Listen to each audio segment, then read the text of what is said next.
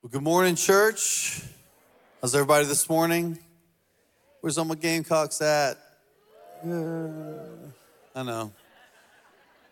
Pastor Jeff told me because I was speaking about Stephen being the first martyr today, I needed to wear my Gamecock shirt. I said not funny, but did anyway. Um, listen, I want to get that out of the way before we do anything else. So, Good morning, church. My name is Trevor Miller. I'm one of the pastors here at Mount Horeb, and I do consider it a great honor this morning to be able to open up God's Word together, to allow Him to teach us something new that we might be formed into the people that He wants us to be. You know, a couple weeks ago, we started this brand new series called On the Move, and we talked about this book called the Book of Acts, and how Acts is actually a two part volume, a two part work between Luke and Acts. And Luke begins to tell us about the things that Jesus began to teach and do.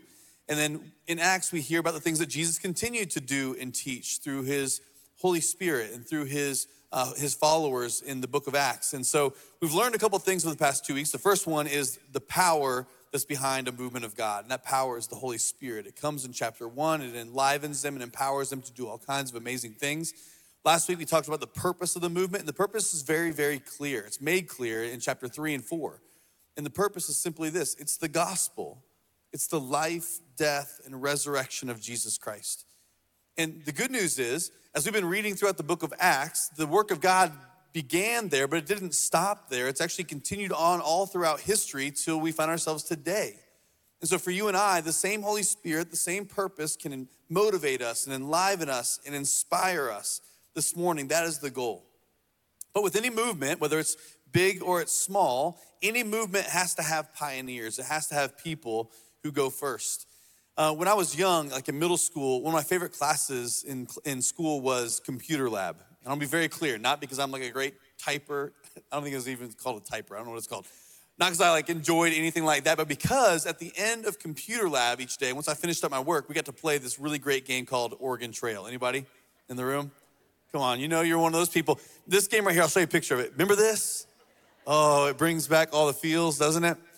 Remember this game? You get to like name your fake 19th century family. Like I had all these names, like Tyrone was like always one of the kids' names that I had in my wagon or whatever. So you'd pack up your wagon and you'd head out west and you play Oregon Trail and all kinds of things happen. So you had to like, you know, change a tire in the mud along the way. This wooden tire would break open and you had to go hunting to feed your family for like rabbits and, and bison is like my favorite thing. At the very end, then you had to traverse uh, really difficult rapids with your wagon, all this stuff. And then who doesn't know the pain of death from snake bites, dysentery, and measles, and other things, correct? It's a tough game. If I learned nothing else from computer lab, it was this being a pioneer was no joke. Like to go out west, it was a hard task. You had to face a lot of things. And with any kind of pioneer in our history, the same thing is true. There's three that I think of right away. The first one, in 1914, there was a British explorer by the name of Ernest Shackleton. You may have never heard of him. There's a picture. That's a sweet middle part right there. Ernest Shackleton. So this guy in 1914, he had a ship called the Endurance, and they left eh, in this ship called the Endurance to go to Antarctica. He and a really brave crew, they had a journey called the Imperial Trans-Antarctic Expedition. And their goal was to cross Antarctica before anybody else in the world. So there's really great books in history about this, but their ship was crushed by the ice, and for two years, Ernest Shackleton led them bravely, and every one of them survived and they were rescued two years later. It's an incredible story. In 1932, there was a woman named Amelia Earhart. I'll show you that picture too. Now, Amelia Earhart, she was the first woman to solo fly across the Atlantic Ocean. She set records for speed and for altitude. She was a symbol of courage and determination. She was at one point in time flying around the world along the equator, in her plane, the Lockheed Electra, disappeared into the Pacific Ocean in 1937, never to be seen again. And then in 1963, there was a black man named Martin Luther King Jr. And he marched on Washington alongside of thousands of others and delivered a very famous speech, the I Have a Dream speech. It was Martin Luther King Jr., his bravery, his tenacity that helped then pave the way for the Civil Rights Act of 1964 that outlawed racial segregation and discrimination. And tragically, April 4th, 1968, while in Memphis, Tennessee, he was assassinated. His legacy lives on still today for many who continue to fight for racial reconciliation, racial reconciliation right now, right before us.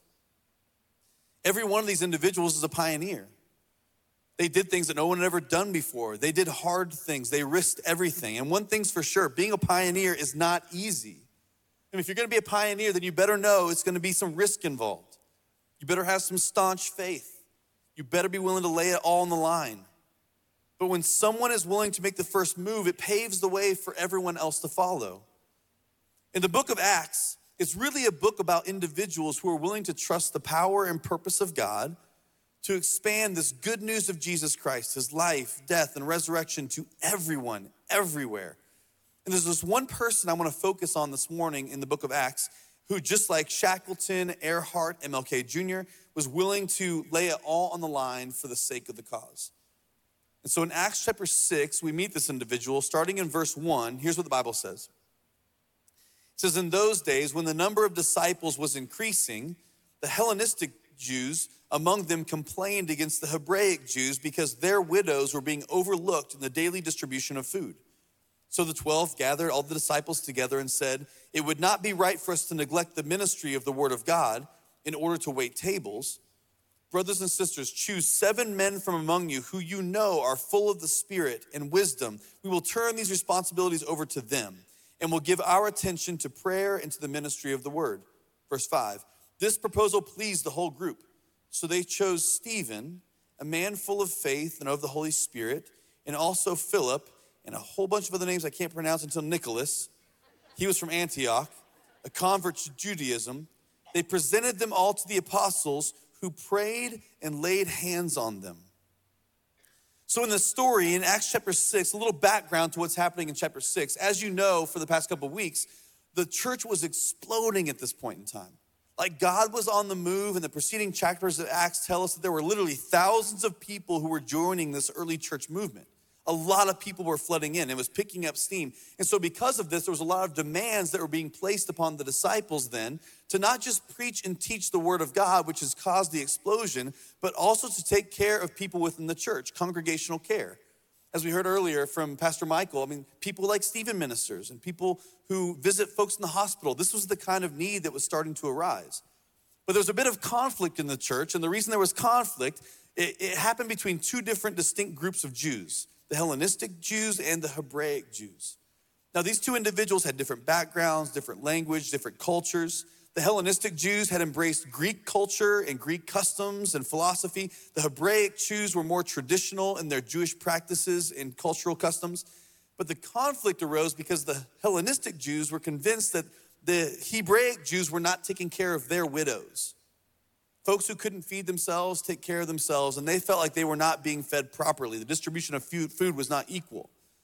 So, in response, the 12 disciples called all the leaders together and they came together and said, Listen, it would not be right for us to give up the preaching and teaching of God's word and the growth of the church. That's what's exploding right now. But at the same time, we've got to take care of the needs of the people. So, what they decided to do is they invited everyone to come together and to decide Pick seven people who will be the ones who will wait the tables and take care of the widows. Choose seven. Now, what I see already from chapter six is a couple things. Number one, a movement of God is stretching, it's not static. Like a movement of God is always going to stretch us. It's always going to push us into places we've never been before. It's always going to ask more of us than we're willing to give. It's stretching, it's not static. So I played football from like sixth grade to my freshman year of college. And in sixth grade till my sophomore year of high school, my skills on the field were pretty limited. And there's probably a lot of reasons for that. One, I was very tiny, but also the first 10 minutes of practice, which actually the most important minutes of practice, I consider to be goof off time. You know what 10, the first 10 minutes are? Stretching. It's so boring. Like you sit there in the grass, and you know, the cowboy stretch and all these other kinds of things. So I'm like talking to my friends, goofing off, not paying any attention, like leaning in the direction that I'm supposed to be stretching, but not really doing anything. And just to give you a little insight into Trevor Miller, I'm not the most flexible individual in the world, never have been. So the fact that I wasn't stretching before games, before practice, it limited everything. It limited my speed, my abilities, my skills. So finally, my sophomore year of high school, I realized this is actually a big deal. Like I should probably pay a little more attention during the 10 minutes of stretching and maybe maybe uh, make it a little harder on myself. And it changed everything, like everything. I became faster. There was more touchdowns, receptions, yards, all of the above began to change simply because I was willing to stretch myself just a little bit. You know, this church, I should remember this from nine o'clock. This church has existed since 1875. Just so you know, some of y'all are like, I thought I was here like 10 years ago. 1875, Mount Horeb has been here. Since 1875, there have been a lot of changes to our culture, a lot of changes to this community, a lot of changes within the church. And so, because of that, there had to be a stretching nature for Mount Horeb to continue to make a difference in this community and around the world. I mean, the method that took place then would not work today. Just with the past 20 years, things have changed so much within our culture. The church had to be willing to stretch and try new things and do things that never happened before. Now, I want to be very, very clear the message doesn't change. It doesn't change through the book of Acts. The message hasn't changed for us today. The message is always the same life, death, resurrection of Jesus, a chance for transformation and new life. That's always the message. But the method has to change. It's got to look different because a movement of God is never static, it's always stretching. It should always be a bit uncomfortable because we're doing new stuff. So maybe for you, it might mean this. Maybe in this room, there are probably many of us who haven't stretched our ministry muscles maybe in years. Like maybe years ago, you used to do this thing, but you've retired from that. You're done with that thing, and now you're just enjoying life. And maybe it's time to stretch those muscles a little bit again and get involved somewhere. Maybe there's a need that, that this church is not addressing, but you're like, somebody should do something about that. Stretch those muscles. Maybe some of us in the room, we've never done anything. We've never served a, a minute of our life. And maybe it's a time to be stretched a bit, to serve kids, to serve middle schoolers. it's a tough one. To help people in grief, like a Stephen minister, to serve by building ramps in this community alongside of others, by feeding the hungry, by going overseas, India, Liberia, other places. To be on the move with God means that we're gonna be pushed a little bit, we're gonna be stretched a little bit, but that's what makes good pioneers. That's what makes people that, that go first, the people who are willing to go where nobody else has gone before. And so the leaders in Acts chapter 6, they, they speak and say, We need seven people who are going to be willing to do this new ministry of taking care of the widows. But they give a bit of a criteria here. They say, Choose seven people who are filled with the Spirit and who are full of wisdom to be given the important task of taking care of the widows among us. It's important to note here, I believe that the Bible suggests there are some qualifications to a pioneer. And I want to be clear, it's not perfection. That's not what qualifies you. But it's someone who is positioned for the work of God that He's called them to. Notice in the passage, they don't say, listen, find a bunch of young people. If you find a bunch of young people, then we can get this work done. We can take care of the widow. Or find a bunch of seasoned people. You like how I did that? Seasoned individuals, maybe a little along in years, some wisdom on them. Find those people. They'll be the one to serve. No, no. The only criteria is people who are filled by the Holy Spirit and people who exemplify wisdom in their life. We need seven people like that. And if we can find seven people like that, we can give them to this great ministry that's going on here. I've been in this church for a long time, and there's people that I've come across that off the rip, I just know these are pioneers of faith. I can tell because the Spirit seems to be within them. I can tell because I can I see the wisdom in their life. I want to warn you this morning if you're going to be a pioneer for God, if you're going to be someone who serves Him, maybe places you've never gone before, a movement is very heavy. A movement of God is very heavy. And so your character and your integrity have to be able to uphold that. It's heavy. You get involved in things that God is doing, you got to make sure character and integrity can handle the weight. A movement can be fast. So it's got to make sure your faith can keep up with it. But if you want to be a trailblazer in ministry, you have to ask yourself do you exemplify the kind of person who lives by God's Spirit? Are you the kind of person who is eager to share Jesus with people? Are you sensitive to sin in your own life? Are you aware of the deep needs of people around you? Do you exemplify God's wisdom in your life? Are your choices the kind that God would approve of? Do you love people? These are the kinds of things that they were looking for in the seven that they would choose. Are you mindful of the consequences of your actions?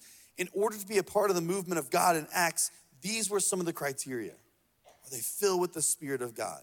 Are they filled with wisdom? Are they willing to do new things and be faithful in all their ways? So, in order for the church to move forward, this had to take place. My question this morning is I just, I just have to believe there's pioneers among us. There's people in this room that fit that. That maybe haven't stretched their ministry muscles, but God is calling them to do so. And so in Acts chapter 6, they choose seven people. They choose Stephen, Philip, and others, and then Nicholas, and then it says this, but Stephen is the only one who has any commentary about him. Do you notice that? the Bible says that Stephen was a man full of faith and full of the Holy Spirit. I don't, I don't know about you, but I want to be someone that lives their life in such a way that that kind of thing could be said about me. I would want to be the kind of person who is listed in that seven. In fact, I would want to be the kind of person that had the kind of commentary said about them, and good, by the way. I want that. My prayer is that we would all want that as pioneers of the faith. And so Stephen begins his pioneering ministry. He's one of the seven who are chosen. He begins to serve the widows just like as was planned. Then here's what it says that in Acts chapter 6, verse 8 through 10. Now, Stephen, a man full of grace and power, performed great wonders and signs among the people. Verse 9 Opposition arose, however, from members of the synagogue of the freedmen also as it was called, Jews of Cyrene and Alexandria, as well as the provinces of Cilicia and Asia, who began to argue with Stephen. Verse 10 But they could not stand up against the wisdom the Spirit of God had given him to speak.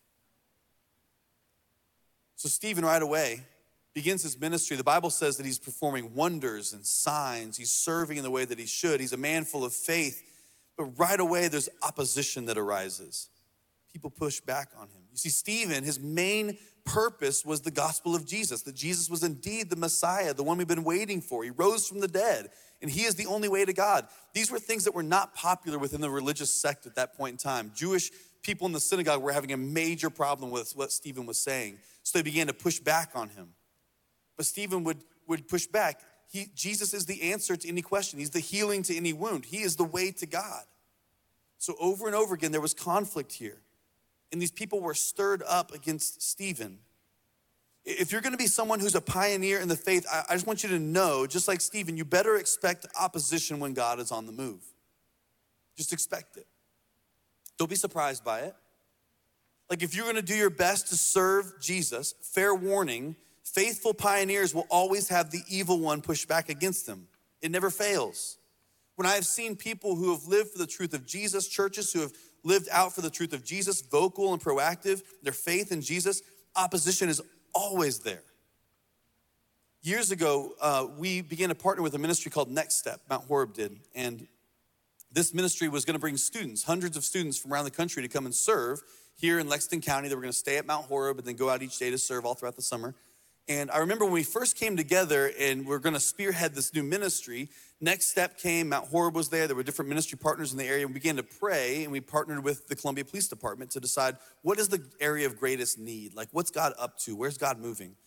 And so they determined there was this one community that we were going to serve. The Columbia Police Department said this is a major need. There's a lot of drugs in this neighborhood. There's a lot of trafficking in this neighborhood when it comes to drugs. There was crime that was uh, that was not great. There was a lot of things. The, the neighborhood had really gone downhill. And so I remember when we decided to do this, the police department said, listen, we're gonna go in with you. Like when this whole thing happens right away, we're gonna come in, we'll, we'll give you an escort into the neighborhood. And I was like, oh, that sounds great. So I'm gonna invite parents from around the country to bring their children here and go into this neighborhood as we are escorted in by police.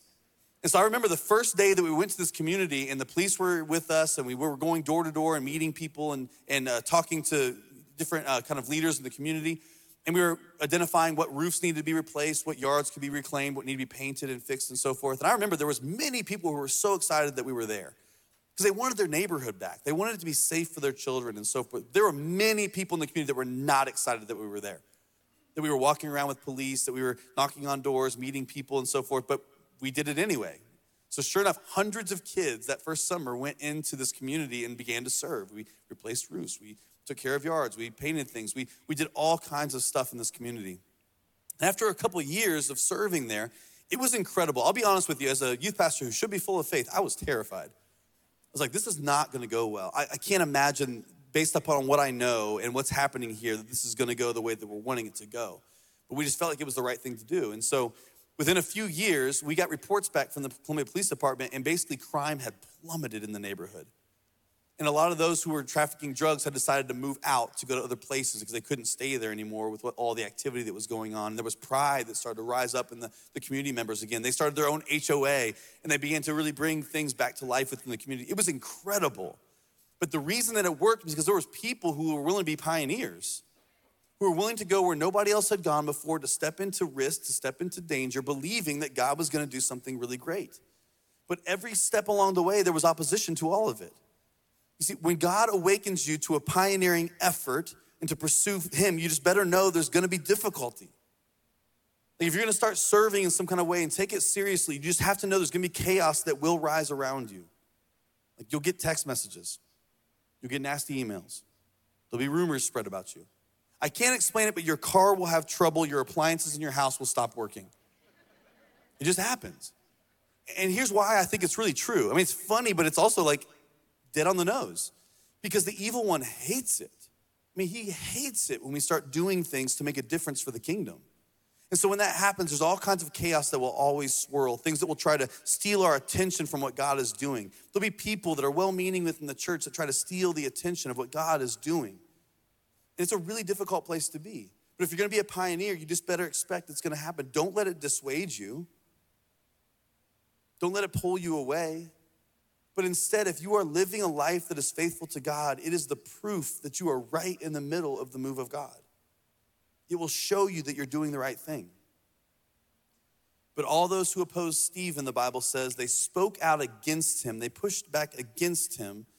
But he was so filled with the Spirit, the Bible says in chapter 6, verse 15, that his face shone like an angel.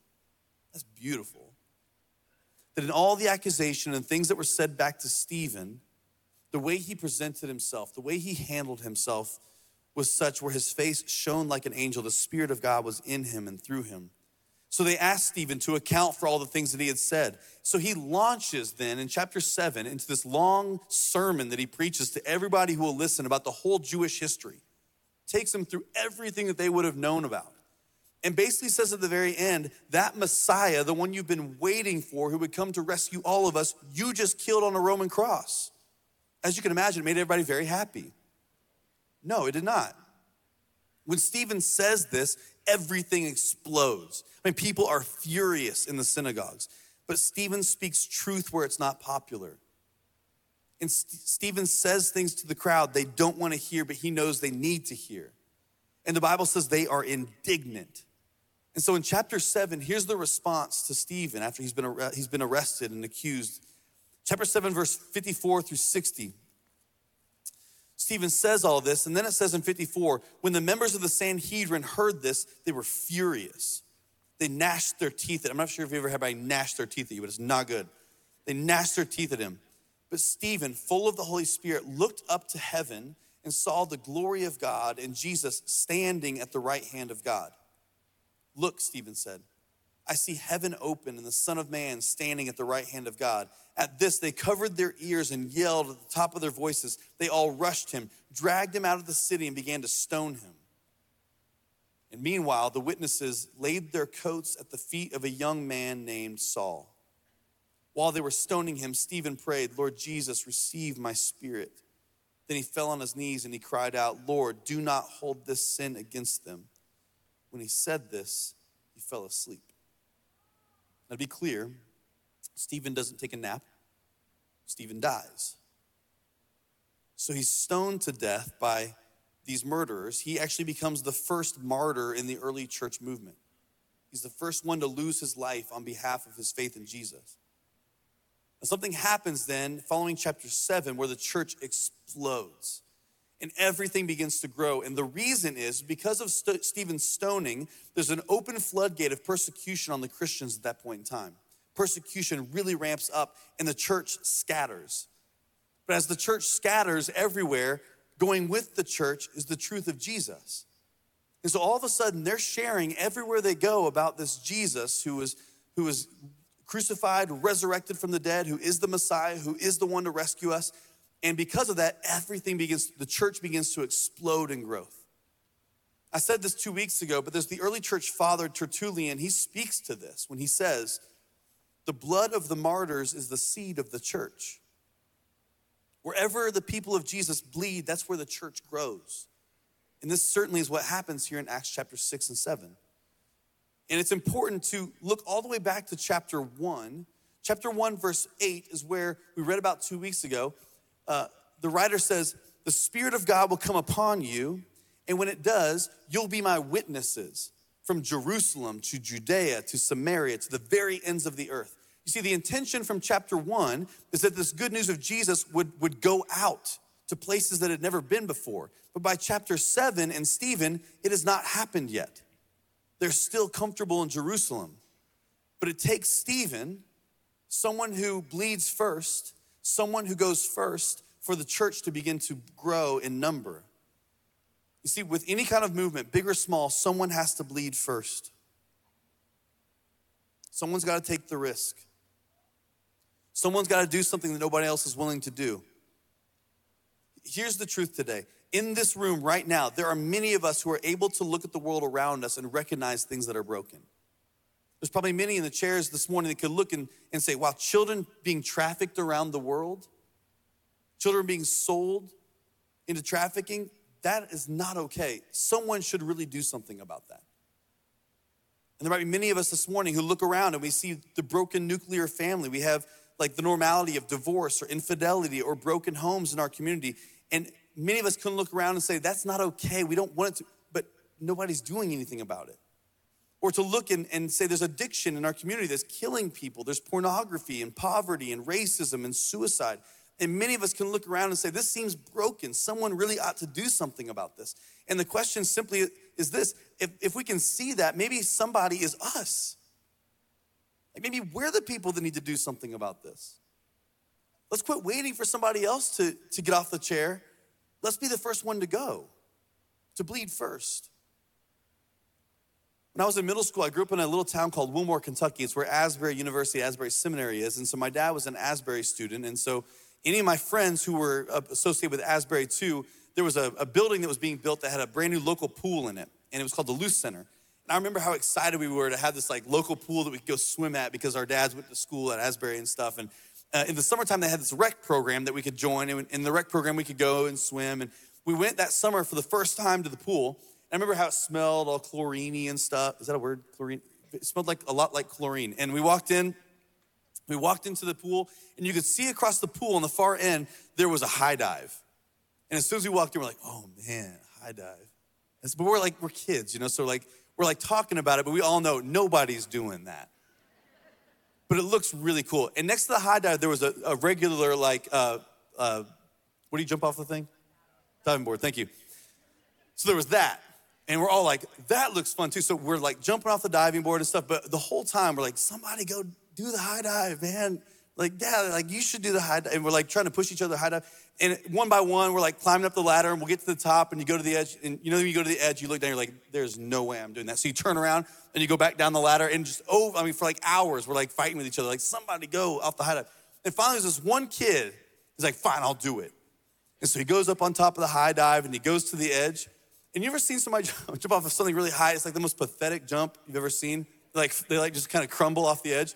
And he's like just falls, you know, hits the water. We're like, he's dead. Like they're gonna pull him out of the pool, take him to his mom, dad. I'm like, really sorry, the high dive. But instead, he comes out of the water and he's like, yes. And every one of us were like, yes, let's do the high dive. And all of us, just like that, we jumped out of the high dive. Why?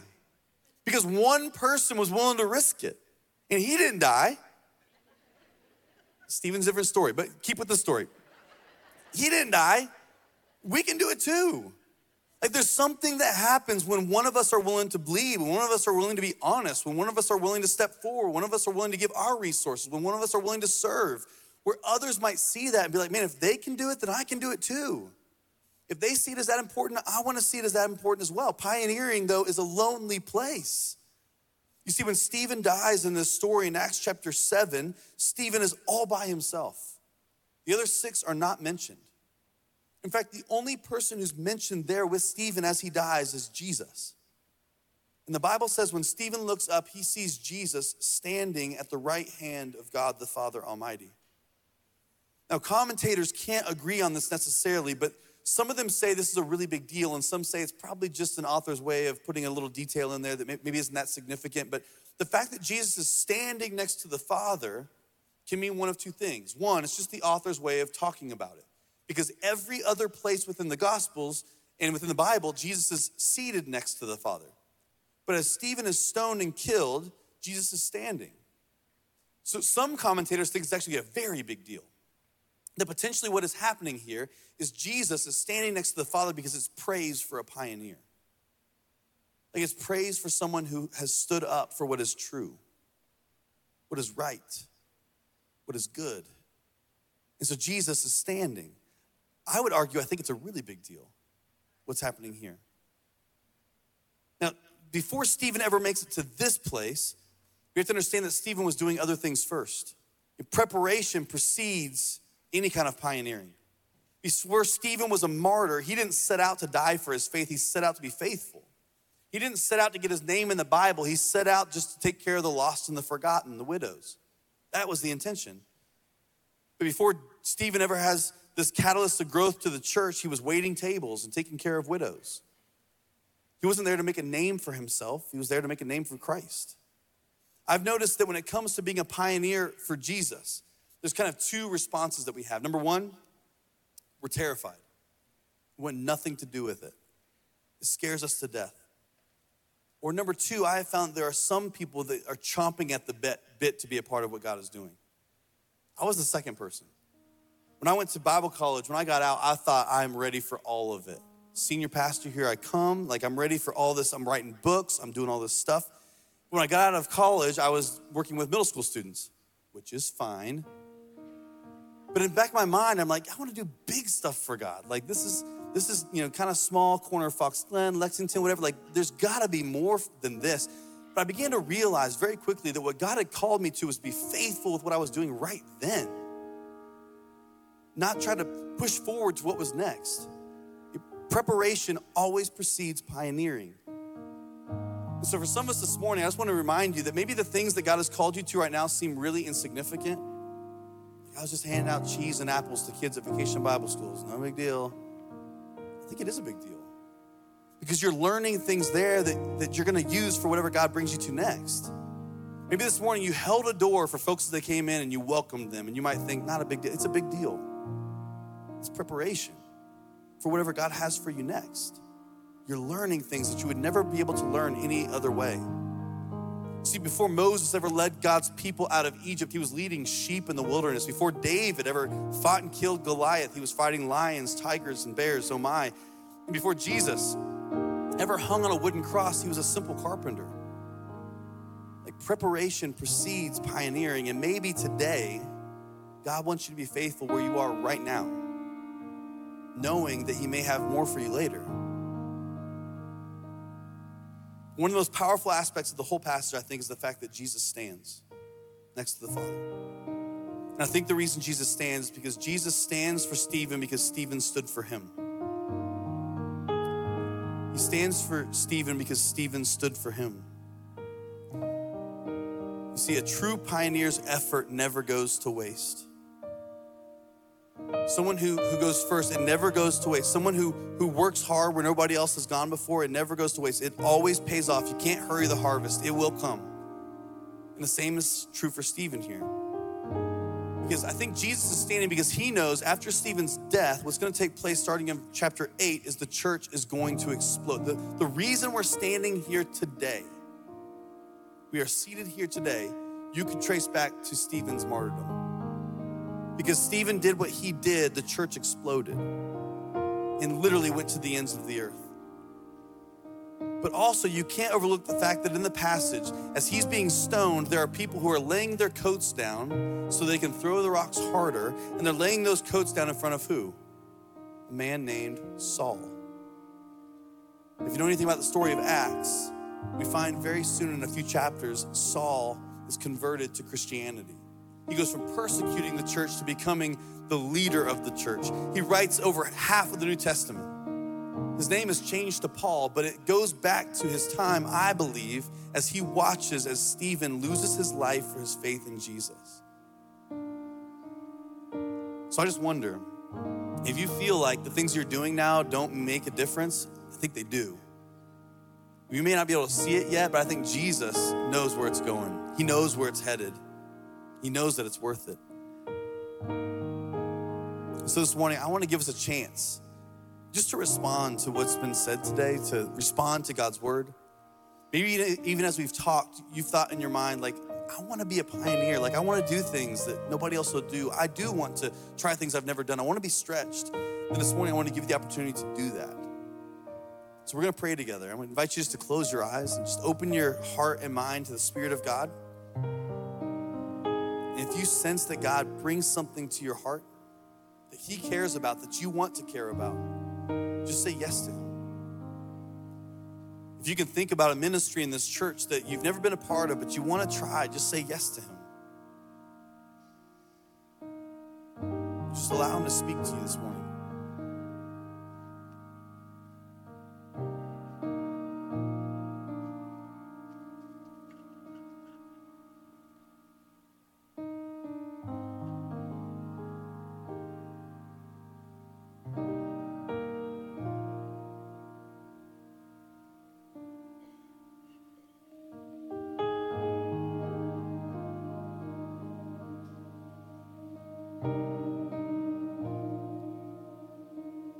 So today, if, if you want to respond to what you feel like God is placing on your heart, maybe you don't even know what it means yet. You don't, you don't know where it's headed yet. It feels risky. That's good. Would you just say yes to Him? I want to invite you, just wherever you are, wherever you're seated, just to put your hand in the air because I want to pray for you this morning. Just boldly, if you would. Like, I want to do something. I want to be a pioneer for you, God. I want to try something that's never been done. I want to make a difference.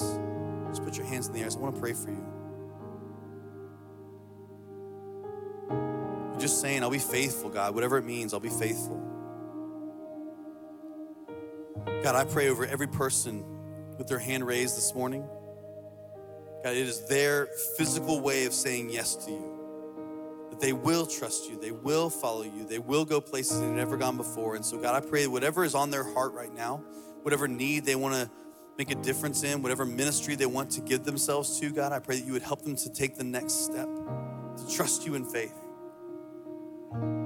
to be a pioneer, to bleed first. And I pray, God, that in the future, years to come, we would see a difference that is made because of this moment right now. That lives would be ch- touched and brokenness would be healed. Our community would be transformed. Because there's some folks this morning that were willing to say yes. So, God, we put it into your hands. We trust you. You fill them now by your Spirit? Give them wisdom that they might serve and serve well. God, we love you this morning. We need you today. And everyone together said,